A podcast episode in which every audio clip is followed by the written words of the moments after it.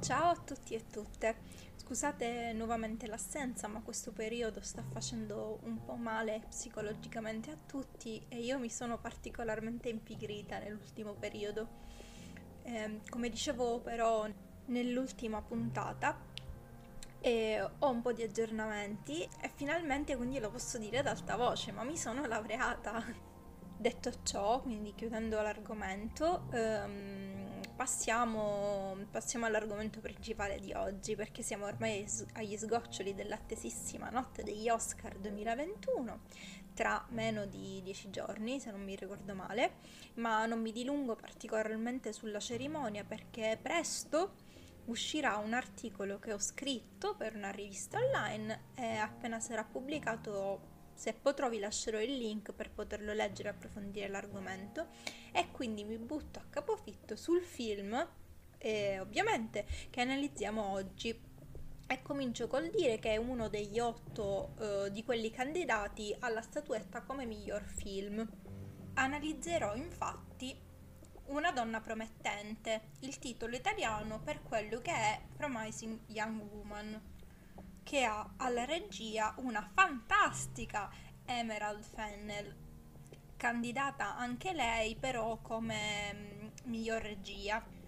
Per chi comunque non l'avesse mai sentita nominare col suo nome di battesimo, vi basti sapere che è appunto l'attrice che interpreta Camilla Parker Bowles nella quarta stagione di The Crown. Ecco perché dicevo stupenda, perché l'ho amata nella serie. E devo dire che come regista Chef Kiss. La casa di produzione del film è la Lucky Champ Entertainment,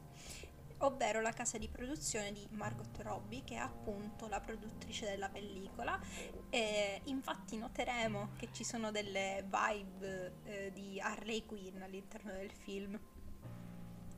Una donna promettente, quindi è un uh, thriller che racconta l'idea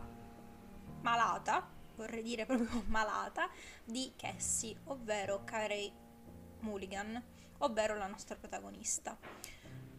Il film diciamo che parte da una narrazione pregressa perché pochi anni prima dell'inizio eh, della vera storia, quindi dei, dei piani succosi, eh, la nostra eroina è una studentessa di medicina che conduce una vita tra studio e sregolatezze insieme alla sua migliore amica Nina. È, è proprio il nome di Nina ad essere la parola centrale nel film, perché proprio quest'ultima ad una festa, mentre è ubriaca, viene stuprata ripetutamente da un suo collega, Al, davanti a un gruppo di ragazzi. Nina successivamente si rende conto eh, di essere stata vittima di un'azione così malsana e oscena, ma non solo, perché è vittima del giudizio degli altri, i quali credono, sbagliando, lo sottolineo, che siccome era ubriaca sarebbe stato matematico e anzi concesso che qualcuno potesse accusare di lei. Ecco che Cassie fa di questo meccanismo una valvola di sfogo e di retenzione eh, quando Nina decide di suicidarsi per quel macigno che portava addosso da quella notte. Infatti Cassandra, il vero nome di Cassie, dopo aver lasciato la facoltà di medicina e tutti i suoi sogni per via della sofferenza che la morte di Nina le causa, decide di tornare a vivere con i suoi genitori e portare avanti una doppia vita. Di giorno lavora in un bar e fa una vita praticamente senza relazioni sociali e di notte si trasforma in un cosplay, sempre tra virgolette, di una donna ubriaca in giro per i locali notturni della sua città. Ma è una farsa. Fa credere a diversi viscidi che subdolamente la avvicinano, cercando di portarsela a letto, di essere palesemente incosciente è arrivata eh, nei vari appartamenti di questi omuncoli comunque da poco, dopo qualche moina e qualche drink per sto- stordirla totalmente, e quando sono lì lì insomma per, abusars- per abusarla, bam, lei si sveglia. Questi vermi capiscono che lei è perfettamente sobria e lucida e capace sia di reagire ma anche peggio di denunciare e si inibiscono, si spaventano e, mm, e la trovano, trovano lei inquietante, quindi il contrario insomma di quello che stava succedendo prima, esilarante. Quindi promettono di non fare più una cosa del genere o peggio, si giustificano sostenendo di essere dei bravi ragazzi, tranquilli, che non hanno mai fatto danni. E già io dal trailer l'avevo vista questa situazione e mi si erano ritorte le budella. E fin qui quindi abbiamo capito qual è la missione che Cassie vuole portare a termine, ovvero far spaventare più uomini possibili in maniera tale che smettano di approfittarsi di povere ragazze che potrebbero fare la fine di Nina. E fin qui stiamo parlando del preambolo. Arriviamo così al secondo atto, dove Cassie è al bancone del bar dove lavora e gli si palesa davanti un ragazzone, Ryan, che a prima vista sembra untato come, come Jim di The Office, ok? Quindi impacciato e gentile. E scopriamo subito che, su, che i due si conoscono perché sono ex colleghi dell'università. Lui ce l'ha fatta, è un medico pediatra, è ricco, bravo, bello, gentile, mentre lei è costretta a assorbirsi dorma- domande tipo e tu che ci fai a lavorare qua? Tipo in sto bar perché non sei diventata medico? Non fai una vita tipo la mia più agiata insomma mm, questa battuta tristissima che, che all'inizio mh, mm, eh, lo fa odiare e comunque alla fine decidono eh, di uscire insieme, un po' perché lei è veramente presa dal suo savoir-faire, insomma, dolce, un po' perché eh, lei è intrigata da un fattore, ovvero che lui è diventato medico e quindi è rimasto in contatto con tutti gli altri loro colleghi, in particolar modo con uno, Al, il lurido, schifoso che aveva stuprato Nina anni prima. Ha in mente un piano che sì, ovvio. Ha gli sgoccioli di un evento che porterà, probabilmente, ma non c'è bisogno che lo dica io, la nostra protagonista all'incontro con Al, lei decide che è arrivato il momento di farla pagare. Non solo ai viscidi che girano per la città, che lei già punisce abbondantemente tutti i weekend, ma anche ai diretti interessati della tragedia successa direttamente a Nina. In un quadernetto segna tutti i nomi di chi lei riesce a punire e mm, segna così un, una nuova zona, una nuova pagina dove la sua prima vittima è Madison, un'amica, tra virgolette comunque, che ebbe la colpa di sostenere che Nina si fosse cercata il suo destino, dal momento che la ragazza era spesso ubriaca e ehm, Cassie la invita a pranzo eh, la induce a bere fuori misura e la lascia in balia di un uomo che tuttavia le fa solo credere di essersi approfittato di lei, anche se in realtà la mette soltanto in un letto per farla riposare, e successivamente Cassie ignora tutti i messaggi di Madison che chiede spiegazioni avendo paura di essere stata abusata. La seconda vittima eh, di Cassandra è il rettore Elizabeth Walker una donna con tanto potere nel, nel contesto eh, dell'università eh, che non credette anni prima alla versione di Nina dei fatti e che nemmeno si ricorda più tanto bene di lei. Mm, la punizione che è capitata alla preside dell'università è stata la mia preferita. Io non ve la racconto perché voglio che vi viviate come ho vissuto io questo ritorcersi delle budella e dell'ingiustizia. Comunque, la terza vittima è l'avvocato che ricattò Nina per farle ritirare la denuncia di stupro, ma una volta ehm, recatasi lei a casa di questo eh, avvocato, lo trova psicologicamente toccato, eh, quasi una specie di trance psichica mm, dovuta evidentemente all'accaduto e decide quindi di lasciarlo in pace per poi cercarlo successivamente per farsi aiutare.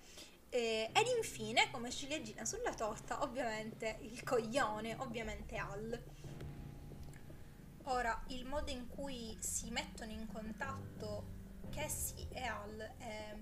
un nodo cruciale della storia, perché come dicevamo precedentemente è successo grazie a una serie di circostanze dolce amare. La prima è che Ryan era stato invitato all'addio al celibato di Hal, quindi sapeva dove si sarebbe svolto. E la seconda è che Madison, quindi l'amica mh, ubriacona, si presenta a casa di Cassie e le mostra un cellulare che ha all'interno un video dell'ab- dell'abuso di Nina eh, nel quale si scopre che ehm, il giorno insomma, dell'accaduto a vedere lo stupro insomma i propri occhi c'è Ryan ehm, infuriata quindi Cassie decide di abbandonare tutti i suoi buoni propositi nei confronti di Ryan e decide di ricattarlo per scoprire appunto dove si terrà il party eh, quest'ultimo ha le spalle al muro perché Cassie potrebbe veramente diffondere il video rovinando per sempre la sua reputazione come medico. E qui arriva rullo di tamburi, trrr, eh, la scena clou eh, del film, diciamo, secondo me, anche quella che ha più accalappiato visualizzazioni anche durante il trailer, perché abbiamo Cassie vestita da infermiera sexy slash pazza che misteriosamente viene da ridere, riesce a camminare in una stradella di sassi e fango senza né bucarsi i piedi né sporcarsi le autoreggenti bianche. Tutto sotto le note di una versione di Toxic della regina indiscussa Britney Spears che fa venire i brividi per quanto giustamente inquietante ehm, e ha fatto venire la pelle d'oca per quanto era strana. Ehm, anche se mi ha fatto un sacco ridere un video di Barbie Xanax su YouTube dove fa la reazione al trailer ed è estasiata da questa canzone. Io mm, non ce l'avrei fatta, cioè non ce l'ho fatta, mi ha fatto mm, terrore. Comunque, eh, la benedetta stradella di cui parlavo prima porta a uno chalet dove si tiene appunto l'addio al celibato di Al. Appena dentro quel luogo si avverte un senso di squallore e puzza di morto di figa che arriva fino in Italia, ce l'ho sentita io a casa mia questa puzza, che si riesce ad entrare senza che nessuno faccia troppe domande in quanto nei panni di spogliarellista e il suo piano va liscio come l'olio, perché riesce a drogare tutti gli invitati dello sposo e se lo porta in camera da letto, dove lui nemmeno voleva salire, perché ora, dopo tutto lo schifo che ha fatto al college, è un timorato del Signore che la sua futura mogliettina possa eh, scoprire che è stato in intimità, forse con una spogliarellista, il giorno del suo addio al celibato, quello che è qua entra eh, in scena un momento che è un mix tra un uh, film soft porn e Suicide Squad. Ehm, perché nel momento di chiarificazione di quello che è il piano di Cassie, ovvero imprimere nel corpo e nella mente di Al il nome di Nina, eh, che lui in tutti questi anni aveva cercato di dimenticare, tra parentesi riuscendoci per la maggior parte del tempo, ehm, Cassie lo ammanetta al, al letto con, con, delle manette di piume rosa, quindi stile perfetto da infermiera sexy. Comunque diciamo che um, Al è riuscito a dimenticare Nina eh, perché dopo gli atti incresciosi di cui è stato protagonista, vergognoso, eh, aveva continuato a vivere normalmente la sua vita senza nessuna ripercussione, anzi ehm, stracolmo di successi personali, tra cui anche appunto questo benedetto matrimonio che si dovrà svolgere a breve. Inizia così una colluttazione in cui Cassie cerca di eh, ferire Al sul petto con un bisturi eh, da brava psicopatica e lui riesce a divincolarsi e a soffocarla mentre guardavo questa scena hanno continuato a ritorcersi dentro di me le budella. Eh, perché lui prova a soffocarla e comunque mh, mm, riesce alla fine a liberarsi e nel frattempo piange sostenendo che sia colpa di qualcun altro cioè che non sia colpa sua quello che è successo anni in anni prima e che quindi in quel momento lui sta cercando di negare l'evidenza per autoconvincersi di essere sempre un benedetto bravo ragazzo come tutti gli altri che già sono stati smascherati precedentemente. La mattina seguente il migliore amico dello sposo sale su per le scale e è convintissimo insomma che ci sia stata una notte di passione con l'infermiera sexy che in realtà morta. Quando il compare scopre la verità, cerca di convincere se stesso e il futuro sposo che non sia colpa sua e anzi lo aiuta a smaltire, tra virgolette, il corpo di Cassie nel bosco e a fare finta che quella notte non sia mai esistita. Proprio la notte in cui tutta la sofferenza e i rimorsi di Cassie sono eh, finalmente usciti allo scoperto. La notte in cui fuoriescono i suoi demoni e viene messo un punto alla eh, sua vita eh, dallo stesso vigliacco che pochi anni prima aveva messo fine alla vita della sua migliore amica. E potremmo dire che è un finale tragicomico che lascia l'amore in bocca. E per un attimo avevo pensato che sarebbe finito così, che l'insegnamento fosse quello di stare lontani da chi ha fatto del male alle persone che amiamo e che gli uomini alla fine in questo mondo riescono ad avere sempre la meglio. Ma mi sbagliavo, perché ci sarei rimasta male, non perché cercavo il lieto fine, ma perché comunque non è un messaggio giusto da portare a mm, gareggiare agli Oscar, sinceramente. Infatti, la mm, Harley Quinn di noi altri eh, aveva un piano B. Aveva infatti scritto una lettera all'avvocato pentito nel quale eh, lo avvertiva che se fosse scomparsa sicuramente sarebbe stato eh, perché in um, mani non troppo buone sarebbe stata quasi sicuramente uccisa e insieme alla lettera allega il video uh, del, dello stupro di Nina che avrebbe così dato un movente ad Al per uccidere anche lei. Uh, la cosa più goduriosa è stata vedere il neo sposo arrestato durante uh, il banchetto delle nozze. Un'uscita di scena di tutto il rispetto il finale è sicuramente controverso, come tutto il film comunque, e non si può di certo parlare di un lieto fine, perché comunque sono sempre morte due donne innocenti che volevano solo vivere una vita libera e piena di successi personali come tutti gli uomini che le hanno circondate. Ma tiriamo un sospiro di sollievo e un brivido di gioia perché almeno uno degli uomini feccia è stato arrestato eh, devo fare degli appunti, tra cui per esempio ehm, i personaggi dei genitori di Cassie, che io ho trovato abbastanza brutti, squallidi, ehm, poco sostenitori ehm, del disagio psicologico eh, della figlia, come vedrete durante la pellicola se mh, deciderete di vedere il film ma comunque il mio voto eh, rimane un 9 su 10. La pellicola è basata su una bellissima idea di giustizia, di denuncia e di girl empowerment. E ha un'estetica deliziosa, così come i costumi, e l'avevo capito già dal trailer ehm, che ha anche un cast molto azzeccato. Eh, per esempio, mettere L'attore che interpreta Schmidt in New Girl come testimone coglione dello sposo è stato un tocco di classe, io lo ammetto, perché nella serie ho apprezzato anche questo suo lato da scimunito, come si dice qui a Palermo.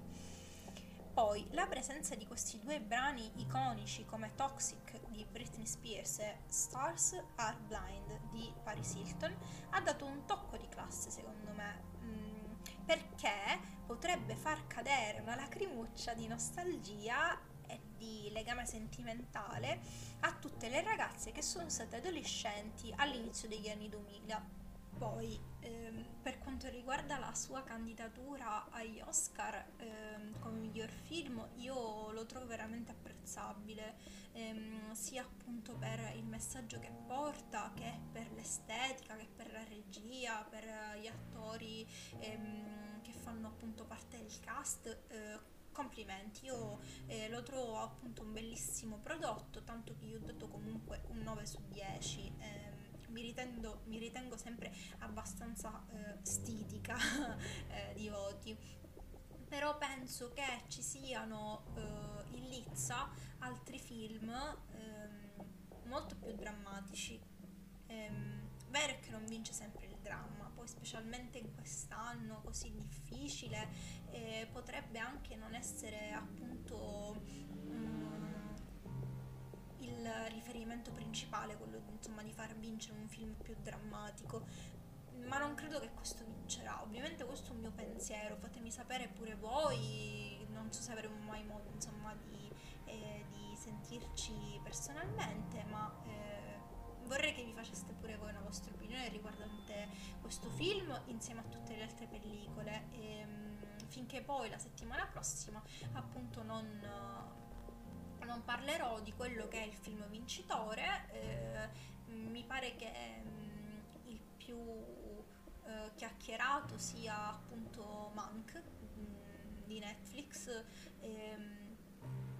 pare che abbia una decina di nomination, il più, il più, il più nominato. Ehm, potrei parlare pure di quello per fare un po' la differenza. E nel caso di Monk, eh, pure lui non è un film estremamente drammatico, è un film molto interessante con una struttura molto particolare. Comunque eh, spero che insomma, questa mia riflessione vi abbia fatto compagnia, vi abbia fatto apprezzare l'idea di questo film e mh, mm, mi porterà insomma a prenderne visione. Arrivederci!